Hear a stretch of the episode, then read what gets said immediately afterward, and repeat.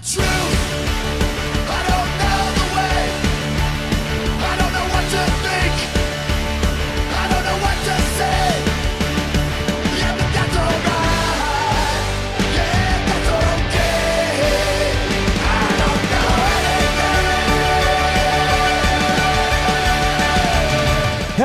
everyone. Welcome to Factually. I'm Adam Conover. And you know what, with the election here in the old US of A, it's been a little while since we've talked about the coronavirus. So let's check back in. Uh, the pandemic has been with us since March, and it's now November.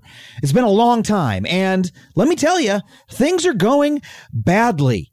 As I'm reading this, yesterday, over 143,000 Americans tested positive for the virus, the highest ever. And nearly 1,900 people died yesterday, the highest number since May. You know, we've all been talking about when this is all over. You've heard that phrase. Uh, but right now, the trend lines are moving in the other direction. Things are not getting towards over. Things are getting towards still going on, and in fact, much, much worse. Now, we do have better treatments for the virus, and the hope of a vaccine is finally on the horizon. But the pandemic is still spreading faster and harder than it ever has before. And it's for that reason that a lot of people are looking around and wondering why did we ever end the lockdown? What are all these people doing at the restaurants? Ah, my cousin had a wedding.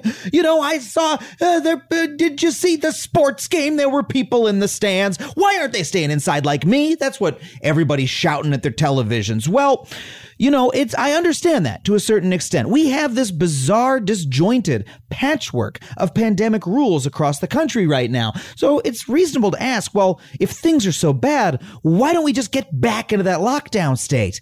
But here's the thing, that misses the point because the problem with lockdowns is that they are inherently temporary. There's simply a limited amount of time that you can keep people inside doing nothing before they say, fuck you, I can't take this anymore, I gotta leave the house. Quite literally, there are certain jobs that cannot be done remotely for that period of time. There are certain sectors of the economy that we need that will grind to a halt. There's just a, you can't do this shit forever, okay? And the truth is, the lockdown was never meant to be indefinite, nor was it meant to be until we could develop a vaccine. That too would take way too long. The actual point of the lockdown, if you talk to public health experts, was simply to buy us time to coordinate a national response. What we needed to do during the lockdown was to massively ramp up testing and to install a huge contact tracing system so that when the numbers of infected people got low enough because of the lockdown, we could start tracing every time one person infected another and make sure that everyone they came into contact with quarantined until they were no longer a danger. Again, the lockdown was simply to buy us time to get that response ready, and plenty of countries around the world did it, and it worked. But we here in America did not. Despite the federal government's massive resources, it didn't even make that plan, let alone execute it. And unfortunately, to a large extent, we kinda missed the window on contact tracing. In many parts of the country, there is so much uncontrolled community spread that contact tracers aren't even able to figure out where outbreaks begin anymore. There's just COVID everywhere. You can't trace the ocean when you're standing in the middle of it. So all this is to say that while social distancing and mask wearing remains very, very important, we were never going to be able to solve the pandemic through individual actions that we police by yelling at our cousins. It needed to be a nationwide mobilization that we simply did not make. And the entire debate about lockdowns should we lock back down again? Should we not lock down? That is somewhat beside the point because the entire point of the lockdown was just to buy time for this nationwide effort that we did not make. And now it looks to me like we are in a very, very difficult spot. To find out just how difficult and what we need to do to dig our way out of it. Let's talk to someone who really knows the science. We had him on the show at the beginning of the pandemic. It was one of our highest rated episodes ever because everyone was so hungry for reliable, factual information on the pandemic and what the future looked like. So we thought this was the perfect time to bring him in to give us an update on the present and future of this pandemic. Now, I do want to make a really quick proviso before we get to this interview. We recorded it about a week ago, and during our conversation, I asked Dr. Jha about my Thanksgiving plans and what he thought of them, and he said, ah, those don't sound too bad. Uh, in the intervening week, the news has gotten even worse, and we have decided in my family to cancel our Thanksgiving plans. We're going to have a nice, safe Thanksgiving at home. And you know what? I'm not going to tell you what to do, but if you decide to do the same thing, I approve of that decision. But you know, I understand this is a confusing, frightening time, and it's so hard to figure out the right thing to do. So that is why it is so wonderful to hear from folks like Dr. Jha. So without further ado, let's get to the interview with Dr. Ashish Jha.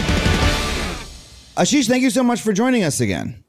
Thank you for having me back. Well, so we last talked in March uh, as the very beginning of the pandemic. I believe we had been in lockdown for about a week, maybe. Uh, it was our most popular episode ever might still take that take that cake because people were so desperate for information. And actually people said to me oh this episode made me feel better helped me understand everything that was going on better. Uh, it was it was a real gift to our listenership i think. And so we wanted to have you back to catch up on what's been going on with the covid-19 pandemic. At the time you were you know, you, I think your views were pretty stark, but you also said, hey, we can do this. We know what to do. We need to have the lockdown to buy ourselves time to do all the other things we know we need to do. Uh, have we done the things that you felt we needed to do? Yeah, so uh, so not so much, uh, not as much as we should have. Um, some places have. So we were obviously we stayed in lockdown for a little while and really did bring case numbers down. But then we opened up a little too fast. We had across large chunks of the country over the summer, as you know, uh, a surge of cases, in uh, hospitalizations and deaths, and things got again better by the end of the summer. And now, you know, here we are, beginning of November, and things are looking really bad. Mm. Um, we're identifying about 100,000 new infections a day. About a thousand people a day are dying from this disease. And all of us who are looking at the data are feeling like the next couple of months may be the hardest months of the whole pandemic. Mm. And uh, so it's a little bleak. And I think there are things we can do to make it better. And most importantly, I think 2021 will be much better. And, and as we get through the winter into the spring, a lot of things are going to get much better. So we have light at the end of the tunnel. Um, but boy, we we have a, some couple of hard months ahead, Adam.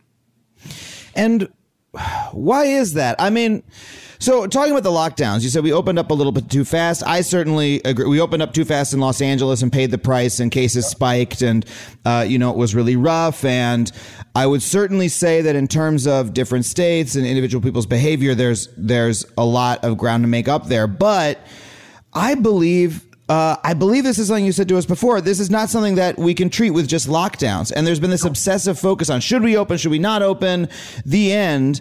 And I remember hearing at the beginning so much stuff about contact tracing and all these other measures that we should be taking. And I, where, what happened to them? You know, we have learned so much about this virus since we last talked in March. And the, the big things that we've learned is that the virus really spreads when large numbers of people gather indoors for extended periods of time and nobody's wearing a mask. That's like ground zero for how the virus spreads. And so if you think about that and you apply that to like Restaurants. Restaurants, you're not wearing a mask mostly because you're eating. Bars are a disaster for this virus. Um, where people really get into trouble often is like home gatherings. You bring a bunch of friends over, people have drinks, people have meals. It, it, feels very social, and maybe it's eight or 10 people, but one of them might have the virus, no symptoms, and boom, five days later, 10 people are infected.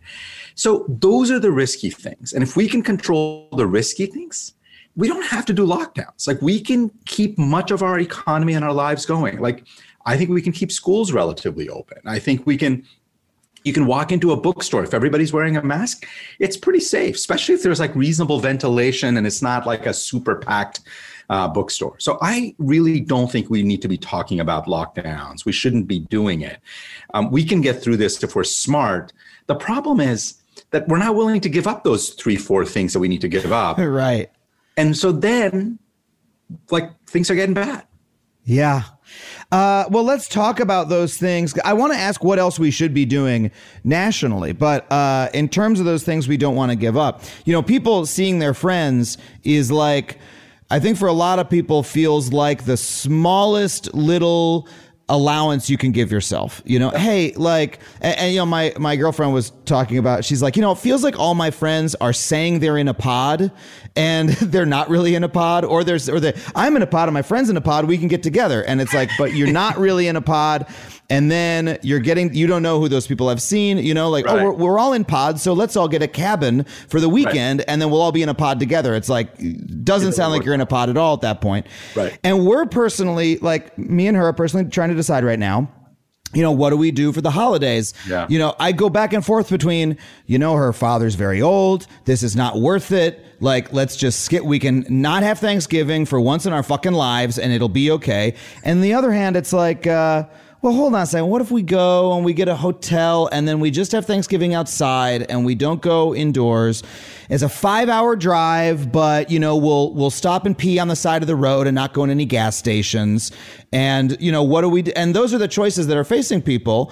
And those are choices that it feels like are very hard for us as individuals to make, uh, especially because we don't seem to have any huge messaging about it. The government is not out there pumping the airwaves with ads saying, here's what to do this holiday. So, what do you think about that? Yeah, this is a huge part of the problem. Like there is so much confusion about what is safe and not safe. And there's been so that it feels like everything is not safe. And then people say, screw it, I'm going to do everything. Yeah. And like that's so for instance, on your example, I come first of all, I completely agree. Seeing friends is like hugely important.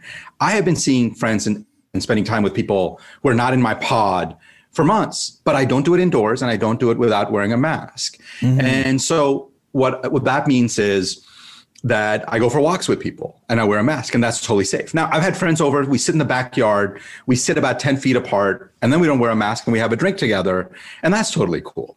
Mm-hmm. It's not like the ideal, and it's gonna get harder in New England as the weather gets colder.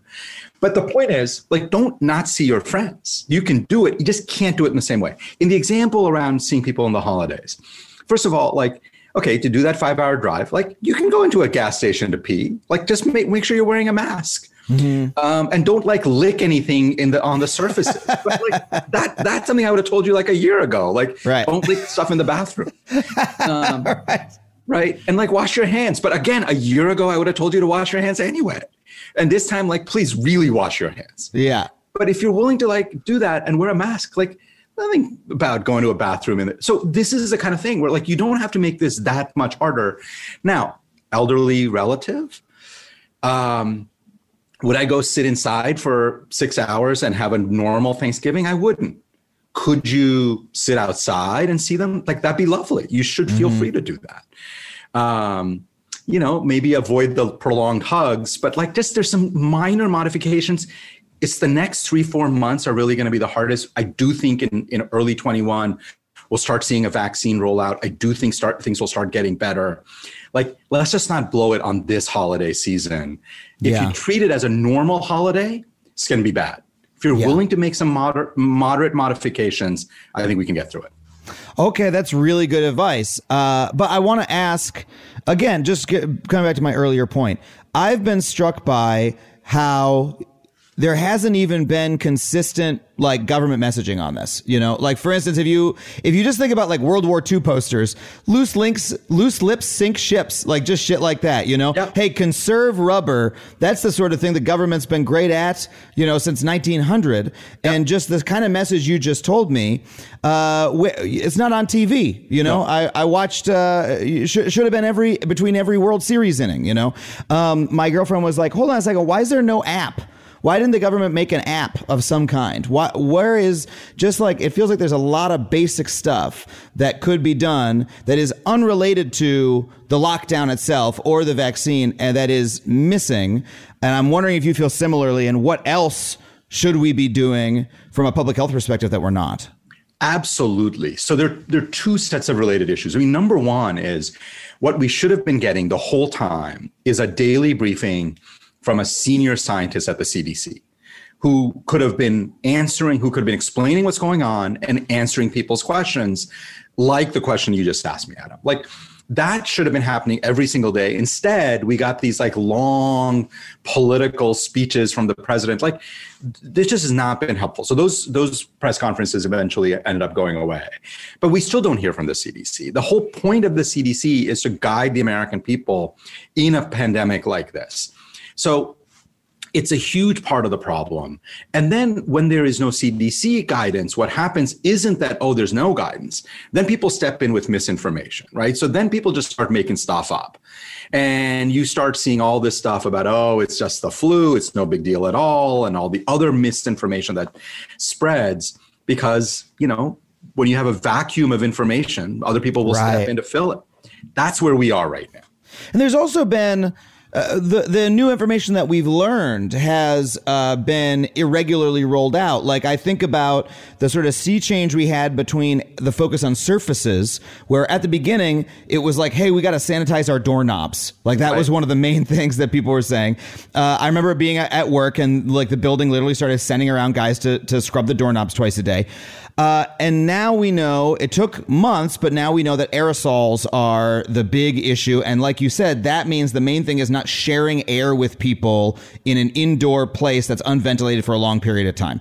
Um, and that's like a whole sea change. And most people don't know that happened. Like again, I'm uh, I've talked about this on the show many times. I'm in comedy. I'm I'm I wish I could do stand up comedy. And there's all these clubs that are opening, and they're saying, well, we've got everybody six feet apart, and we're wiping down the tables because that's what we were told in March. And it's but it's I'm like no, it's fucking November now.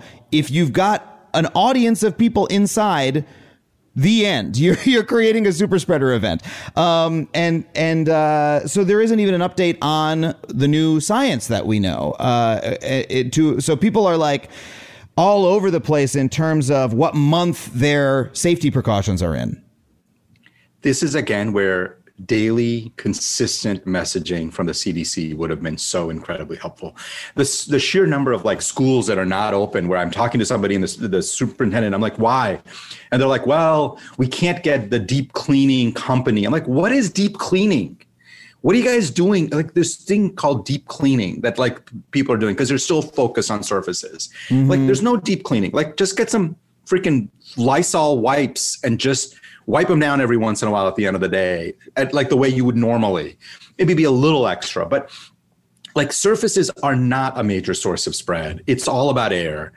And that message still hasn't gotten across. And then there are people who, then the other side is there's a bunch of people who say, well, you used to tell us that masks and didn't matter and it was all surfaces and now you've switched how can i trust you and i'm like well that's actually how science works we learn Yeah. new stuff and then we tell you to change what you're doing because we've learned. We didn't know a lot back in march. It was a new virus. We know a lot more. We should do what we know.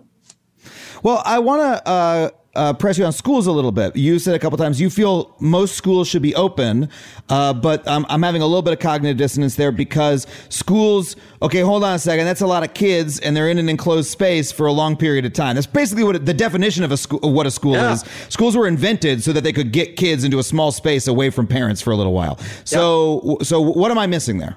Yeah, no, it's a great question. So, if you and I were talking over the summer, I would have said to you that I'm pretty concerned about opening a lot of schools, especially in places with high levels of transmission. And I, I still am a little. But what has happened is there was a debate in the among the public health experts about two sets of issues. If everybody's wearing a mask, does that help a little or a lot? And the second question was, um, how much do kids transmit to adults? Okay, those were the two big questions. And the data that's coming in over the last couple of months, and I have changed my views because the data is coming in, and, and the data says kids don't seem to transmit that much to adults. Okay, they can transmit to each other, but they don't trans, especially younger kids, kids under the age of 10. Um, second is almost all the data suggests that if everybody's wearing a mask, it's pretty safe. Now, could it be that in a could like would I want to have assembly hall with all the kids packed? in? No, like that's a bad idea.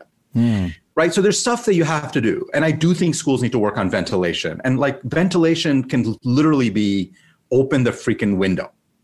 You can open the Right. window. So people are like, oh, do I Get need a fan MERV in there. 15 or a MERV 15? I'm like a window, right? Open the window. I don't know what MERV that is. I just know that like you open the window. And, and so if place, and then they're like, well, okay, it's hard to open windows in like North Dakota right now because it's cold. I'm like, I get that. And, and so there are places where you have to do some modifications, crank up the heat. Maybe you won't be the most energy efficient this fall. Um, spread kids out a little bit so they're not super packed together.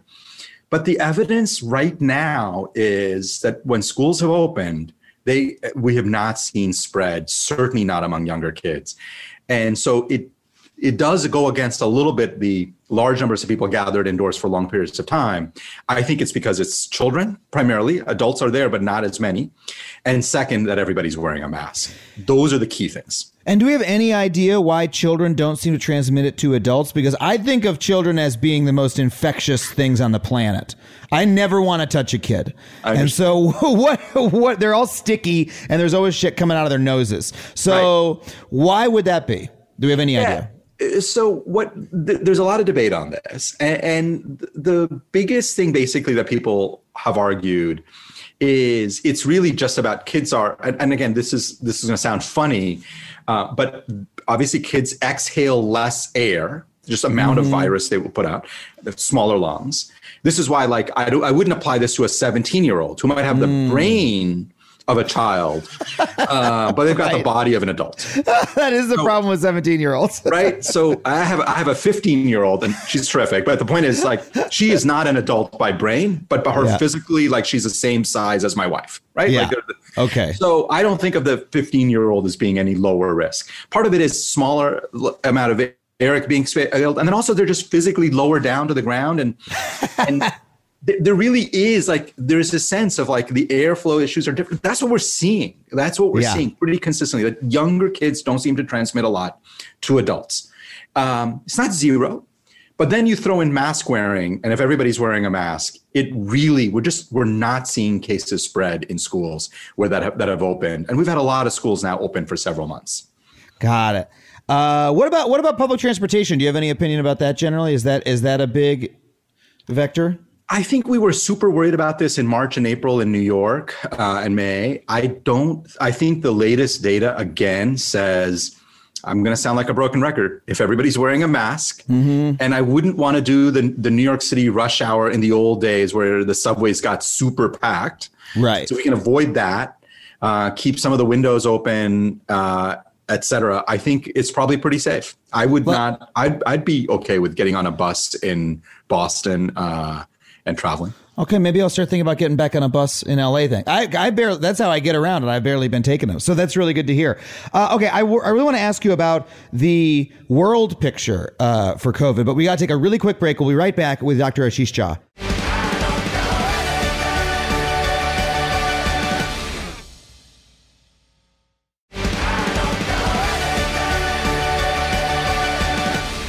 Okay, we're back. Uh, so, Ashish, I want to ask you about the international picture. One thing I've seen from uh, some people who I would characterize as you know, coronavirus denialists, right? The kind of people who make a lot of homemade graphs and shove them in your face and say, explain my graph, uh, is uh, that there are countries that we used to say were doing a great job you know, like countries in Europe that, oh, they've got a much better handle on it, which is frankly what Americans always say about Europe. We say that, like, oh my God, the Europeans are so great at everything and we suck. But now we're seeing new outbreaks in a lot of places where there's a lot of mask wearing and where the, the government maybe had a more aggressive response than we did. Um, and I'm curious if you've got any overall picture on why that might be, either about specific countries or globally what we're seeing with the pandemic. Yeah. Yeah so let's talk about Western Europe because we do often say, "Oh, if we only could do what the Europeans do." I always there's a couple of points. I mean, first thing to always remember is that Europe is not a country, and what I mean by that, without being, I'm just not just being a smart aleck. What I mean is, is that the European countries have been a bit different from each other, and so they've all seen big outbreaks in the last few weeks, but they're um, but some of them are doing much better than others. So let's talk about what has happened in Europe uh, over the last four or five months um, they had large outbreaks in March, uh, February, March, April. They really suppressed their virus. So by the end of May, you had very low levels of virus across much of Western Europe. Mm-hmm. Then they opened up and basically acted like it was all over. people went on holiday. Uh, all the, the pubs in London started getting filled. Uh, everything opened up, like all the way.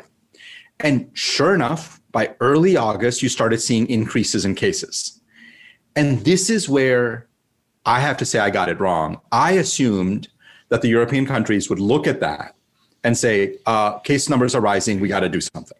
Mm-hmm. And instead of doing that, some of them, so Germany reacted aggressively, uh, but UK, France, Spain basically were like, ah, it's no big deal. It won't, it won't hit us again. Well, they're about to go into lockdown because they essentially ignored the virus for two months. Hmm. And um, and what I got wrong was I just assumed that they would act more responsibly when the case number started rising, and they let it go for a long period of time. And Germany, because it is part of Europe and there is so much travel back and forth with other countries, is starting to see large spikes as well. So even though I think in general they've had a much more sensible policy, uh, they haven't been able to pull it off. And and it, and they don't have universal mask wearing. There's a lot of places. Certainly over the summer, there was very little mask wearing in lots of places. So I think they've got to do the same things that uh, that we're doing. Uh, and I used to point to Europe as like the shining example of what we should do, and let me tell you, that's not uh, that's not working out so well. I, I will say one other thing though: there are a bunch of countries that are doing a fabulous job, and those are mostly East Asian countries, uh, New Zealand, Australia. They did not let their foot off the brake. Uh, when they've had outbreaks, they didn't ignore it for two months and case numbers across most of the the Asian continent, certainly East Asia, uh, New Zealand, Australia, are very very low. Mm-hmm. Yeah, I mean, if it weren't for that, it would almost make me question. You know, when we started this, the, and talking to you really gave me this feeling. I was like, oh man, a competent government really can figure this out. You do a limited lockdown, you do contact tracing, you do all the public health measures you need, and we really can do it. We know how to do it and we can implement it. And the way things have gone here and in Europe, it starts to make me think wait, uh, is human government equal to the task of dealing right. with this with this problem? And that's a question i have about climate change right? When you look at climate change can human society actually solve this problem? Are our political you know organizations capable of it? I think we're moving in the right direction but it's uh, you know we're still perhaps an open question on climate change and I have that wonder about about coronavirus. Uh, you know, again, if the if the best examples have have faded a bit, uh, how, how, I mean, are you, do you ever feel pessimistic about it in that way? Or do you say, hey, you know, Taiwan is doing great and we still can match that? I think Taiwan is doing great. Singapore is doing great. Japan's doing great. New Zealand is doing great. Australia is doing great.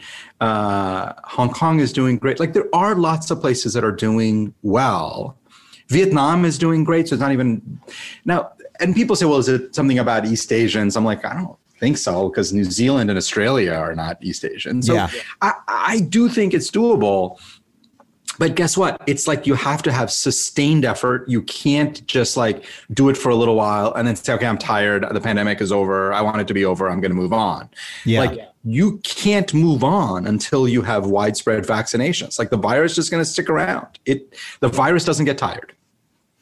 But that thing about like we want to move on is to me such a human impulse. You know, like I've I I have this argument with people where they say, "Oh my gosh, people are are hanging out with their friends and they're going going for the holidays and like don't they know the virus is still out there? They need to keep staying inside." You know, and like we are. And I say, well, you know, we've been doing this since March and you can't do it for that long. Like, we had a really serious lockdown in the US for like three months. And then people started to be like, I can't fucking do this anymore. And yeah, you can't do it anymore. And you always, I believe you described the lockdown as a chance to, uh, stall until we can get all those measures in place. And that's the that's the issue is that we're missing those other measures. I don't have I'm not leading to a question. That's just No, let me make let me just build on that though. Exactly right. And and the problem was that what all of us said back in April and, and May is let's use this time to build a fabulous testing and tracing infrastructure. Yes. Where you had widespread testing available, where uh, every time somebody was found to be infected, you could trace their contacts, you could test them, you could isolate people who were infected. That's how you keep the virus levels very low. That's what South Korea has done. And what South Korea has pulled off is their society is largely open. People are not in lockdowns. You can go to cafes. Um, things are working pretty well. Every time they have an outbreak, and they continue to have them, they just they send in the SWAT team. They get you know, tens of thousands of people get tested immediately. They identify everybody who's infected and isolate them. And then the and then every outbreak comes to an end. Like that's how you do it. That's how Yeah. you keep going. Uh, we just haven't done that. And so if you don't have that, and then you still don't have people reliably wearing masks, then you are where we are, which is like it's a slog. And Yeah. uh, I'm, I think we're all tired of the slog. I think we we want something better. Um, we haven't done what it would require for us to have better. So now we've got to get through the next few months. It's wild, man. I mean, I even remember seeing stuff at the beginning, like uh, you know, I I, start, I read technical papers about here's how you could do secure contact tracing using people's phones, where Yep. the phones would handshake when they got close together in an anonymous way that still let you know let you do contact tracing, and then you could build a system where once someone gets a positive test, they go say, hey, I got positive on my phone, and then it anonymously alerts everyone who is in contact with that person, says you were in contact with someone, and I was looking at that going, okay, great. Like technically you can do it in a way that would be safe and secure. We only have two major phone operating system vendors in the country, both of whom are uh, Tim Cook and whoever's running that part of Google, I think would be open to making that happen. And you just need someone to get them in a room and do it. And it never happened. like it, it, no one ever made that phone call. No one ever put that program into place. Um, I'm just complaining now. Let me ask you a question, uh, unless you have a thought on that. I do. No, both of those companies, both Google and Apple, were totally happy to do it. They started building out solutions. The problem was you ultimately need a partner in probably the federal government that says, let's do this together. Uh, let's make sure the privacy stuff is, is well controlled. Let's, uh, and then let's go sell it to the American people of why we're doing this and how we're doing it. And, Yeah. and we're going to keep it. And there was never a partner in the federal government who was really willing to help. And that has been a consistent pattern is that the federal government has largely just not been interested in, in trying to tackle the, the disease. And so you can have the best of intentions among companies and technical solutions, but without a federal partner, we can't make it work. I mean, I think you said the entire. I think that that's the entire interview right there containing a line. The federal government has not been interested in fighting the disease. Is basically uh, that's that's what I was working my way towards. You put it so bluntly. Um, let's talk about a little bit more the medical side. Yep. Uh, herd immunity is a phrase we've been hearing a lot. Uh, tell me your view on that. Like, uh, you know, I, I know that from you know why I would tell people to get a flu shot every year. We want to build up our herd immunity. Yep. Um, now we hear it in a different context, which is people are usually saying, let's all just get the disease and then we'll all have antibodies and, you know, it won't be able to find purchase anymore. Uh, is that something that makes sense for coronavirus? And, and if not, why not? Yeah, so herd immunity um, is one of those ideas that sounds really good, but the moment you start thinking about what it would take to get there, it's a disaster. Uh, and so here's why. So there's disagreement about how many people would need to get infected, but most people think it's somewhere between 60 and 70 percent. Um, 60 to 70 percent of Americans getting infected is, let's say, 200 million Americans. And right now, officially about 9 million Americans have gotten infected, but we think it's probably the real number is probably much higher than that. But even if it's like 50 million, let's say five times as many people, we've had 200,000 deaths with the number of infections Yeah. we're going to have to have like another million Americans die if we try this strategy. Like, that's crazy. And imagine we say, all right, well, what's a million Americans dying? Like, uh, we're going to let, let a million Americans die. Um, it would still be a bad idea because at 60 to 70% herd immunity doesn't mean the virus goes away. It means that the virus, every time it takes off, can't sustain itself and will peter out you'll continue to see little outbreaks during herd immunity. And then, of course, over time, like immunity might wane. We don't know how long immunity lasts. It Yeah. might last six months, it might last a year. So then we'll do it again every year. Like, Yeah. no, I don't want to keep doing this. So lots of people will die and it won't work. Other than that, it's a great idea. Um, so the much better strategy is protect people for the next three to six months. We'll have vaccines. They're coming. I promise. We're going to have vaccines in 2021. I think we're going to have a couple of them uh, authorized in the next month or so. And when we have widespread vaccinations, then we get people immune. And that's a different form of herd immunity. But you don't have to kill people to do it. And it's totally fine to get people revaccinated once a year if the immunity only lasts a year, right? That's that's not a big deal. So the key here is we want to get to immunity through vaccines, not by having people get infected. Yeah, I mean, people say people are making this argument often say, hey, you know, people will die from uh, the economy being poor because of the lockdowns, or that's bad. You know, we the economy is also part of our quality of life, Yeah. which is true. But also, those people de- tend to take into account the economic hit that we would take from millions of Americans dying. Like when a hundredth of your population dies in a year, that's not good for your economy either. Right. Like my, what I've said to people is like once you start getting hospitals overwhelmed, once you start seeing large numbers of people dying, like people just are not going to be that interested in like, yeah, let's go out to a bar. like it just it, it's it will dampen people's in, interest in like engaging economically. So and and by the way, that's not a theory. We see this. So right now we're seeing in places that are having really bar, big outbreaks, e- even though often states are not curtailing uh, indoor dining, reservations in restaurants is falling substantially. And you can see that in the OpenTable data. Well, people are just like, things are really bad. I don't think I need to go out to dinner, right? I'll do Yeah. takeout. Um, so people will vote with their own feet. And so, look, absolutely true that shutting down the economy has huge costs. But I've just made the case we don't have to shut down the economy. Like mm-hmm. we we can do like 80% of what you were doing before. You just can't go to a nightclub right now. Like Yeah. no nightclubs, no bars, no large indoor gatherings. But everything else is should be relatively okay. So I, I think we can get there. But what people want is they want everything back. We're in the middle of the biggest pandemic in a century. We can't get everything back. Not right now. We're gonna have to Yeah. be a little bit patient for some of those things. Do you have any fear when it comes to vaccines that we get the vaccines and they're a little less effective than we think, or the virus mutates in a way? I'm not up on the science of, of how how much it might mutate. Uh, maybe it gets around the vaccine, and you know we our expectations are too high for the vaccines, um, and et cetera. I do think our expectations are too high, but I'm not worried about mutation. So let's talk about what I think is likely. I think uh, the first generation of vaccines uh, will probably give us 70, maybe if we're lucky, 80% protection. So not 100% protection, right? But that's huge if everybody gets it. That's the thing, right? So if, if like two thirds of Americans get it and 70% or 80% protection, it'll make a massive difference. Like it will bring the levels of virus in the community way, way down. And that means that the things that we think of as kind of medium risk right now will become pretty low risk, like indoor dining.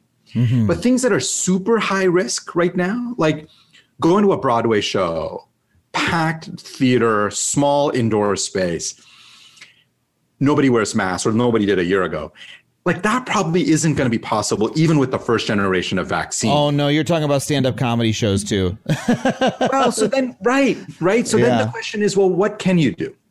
You in that situation. So here's where we need more than just vaccines. One of the things I've been pushing for, and we're making slow progress. We'd make faster progress if we had a federal government uh, that was engaged. Uh, was is having like cheap antigen testing. They cost five bucks, and you get a ten minute result.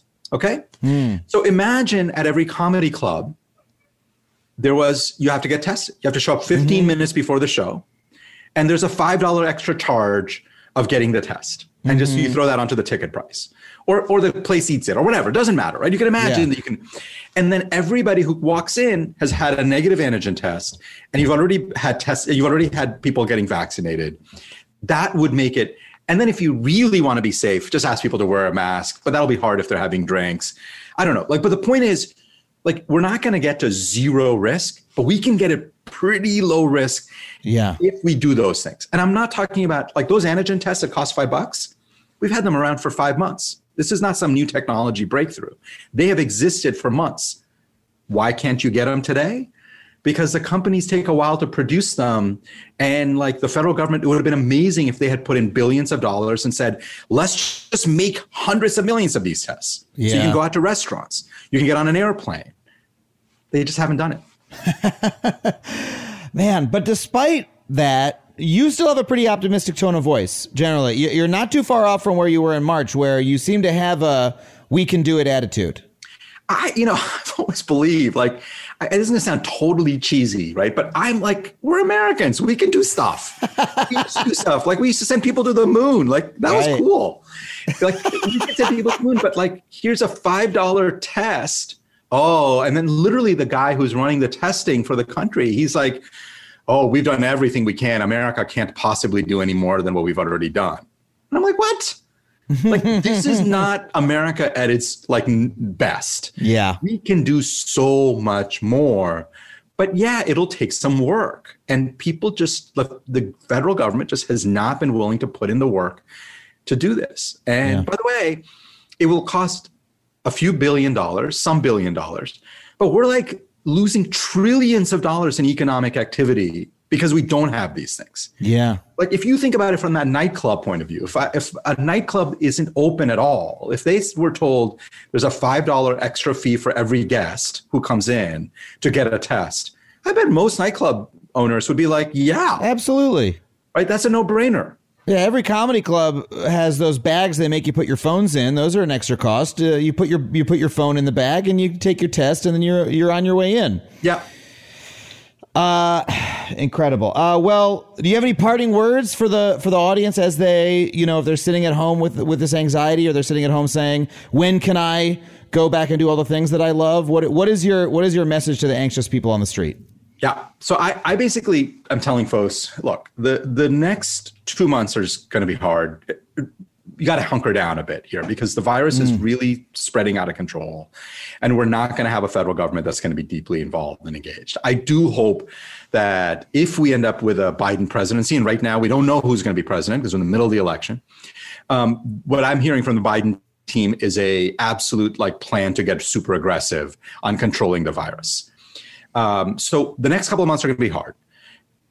Early next year, we're going to start to see the vaccine get out and it'll start slowing the spread of the virus. I'm hoping there'll be more testing available. That'll help.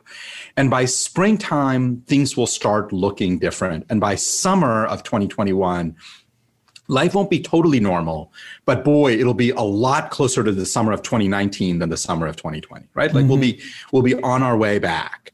Um, and then there'll be some things we're going to be dealing with for like couple of years. Some things that will be different and harder. Um, but Like what? of well, so like the the the indoor concerts are going to be, you know, where you got super like those are just going to be hard. Um, but maybe okay if we can have really great testing. Like I don't know, we're going to have to sort of play some of that stuff out. Um, but but but short of those very high risk things, much of our life starts coming back by next summer. Um, spring will be better than than what it is right now. I just don't want people to totally lose hope and just say, "Forget it, I'm going to go back to normal." Because um, I, there's going to be a lot of people who are going to get sick in the next couple of months. I don't want any of your listeners to be one of them. Um, we got to get through this period, but if we do, it's like the light at the end of the tunnel is there. I can see the light. Trust me, it's there.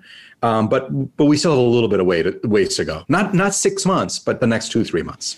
Well, I can't thank you enough for coming on to talk to us about it, Ashish. It makes me uh, uh, comforted and also uh, aw- awakened to the stark reality we live in, which is my favorite emotion to feel, frankly, my favorite mixture and basically what I've built my career on. So I really thank you for coming on and taking the time. And I know you, you're a very busy guy, so uh, we'll, we'll let you go. Adam, thank you so much for having me on. Always fun chatting with you.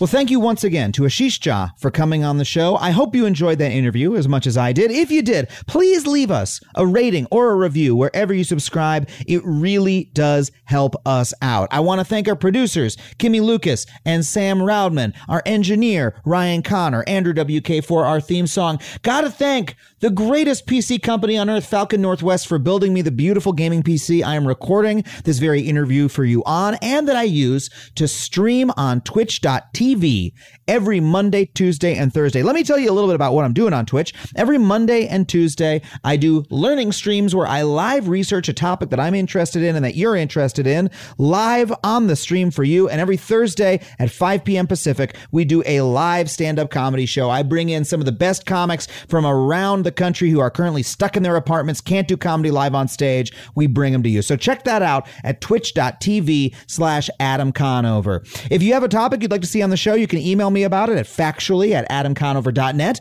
and go to adamconover.net for all my different uh, mailing lists and whatnot and at adamconover wherever you get your social media, including TikTok. Yes, I am now on TikTok. All right, I think that's all my plugs. Thanks so much for listening and remember, stay curious.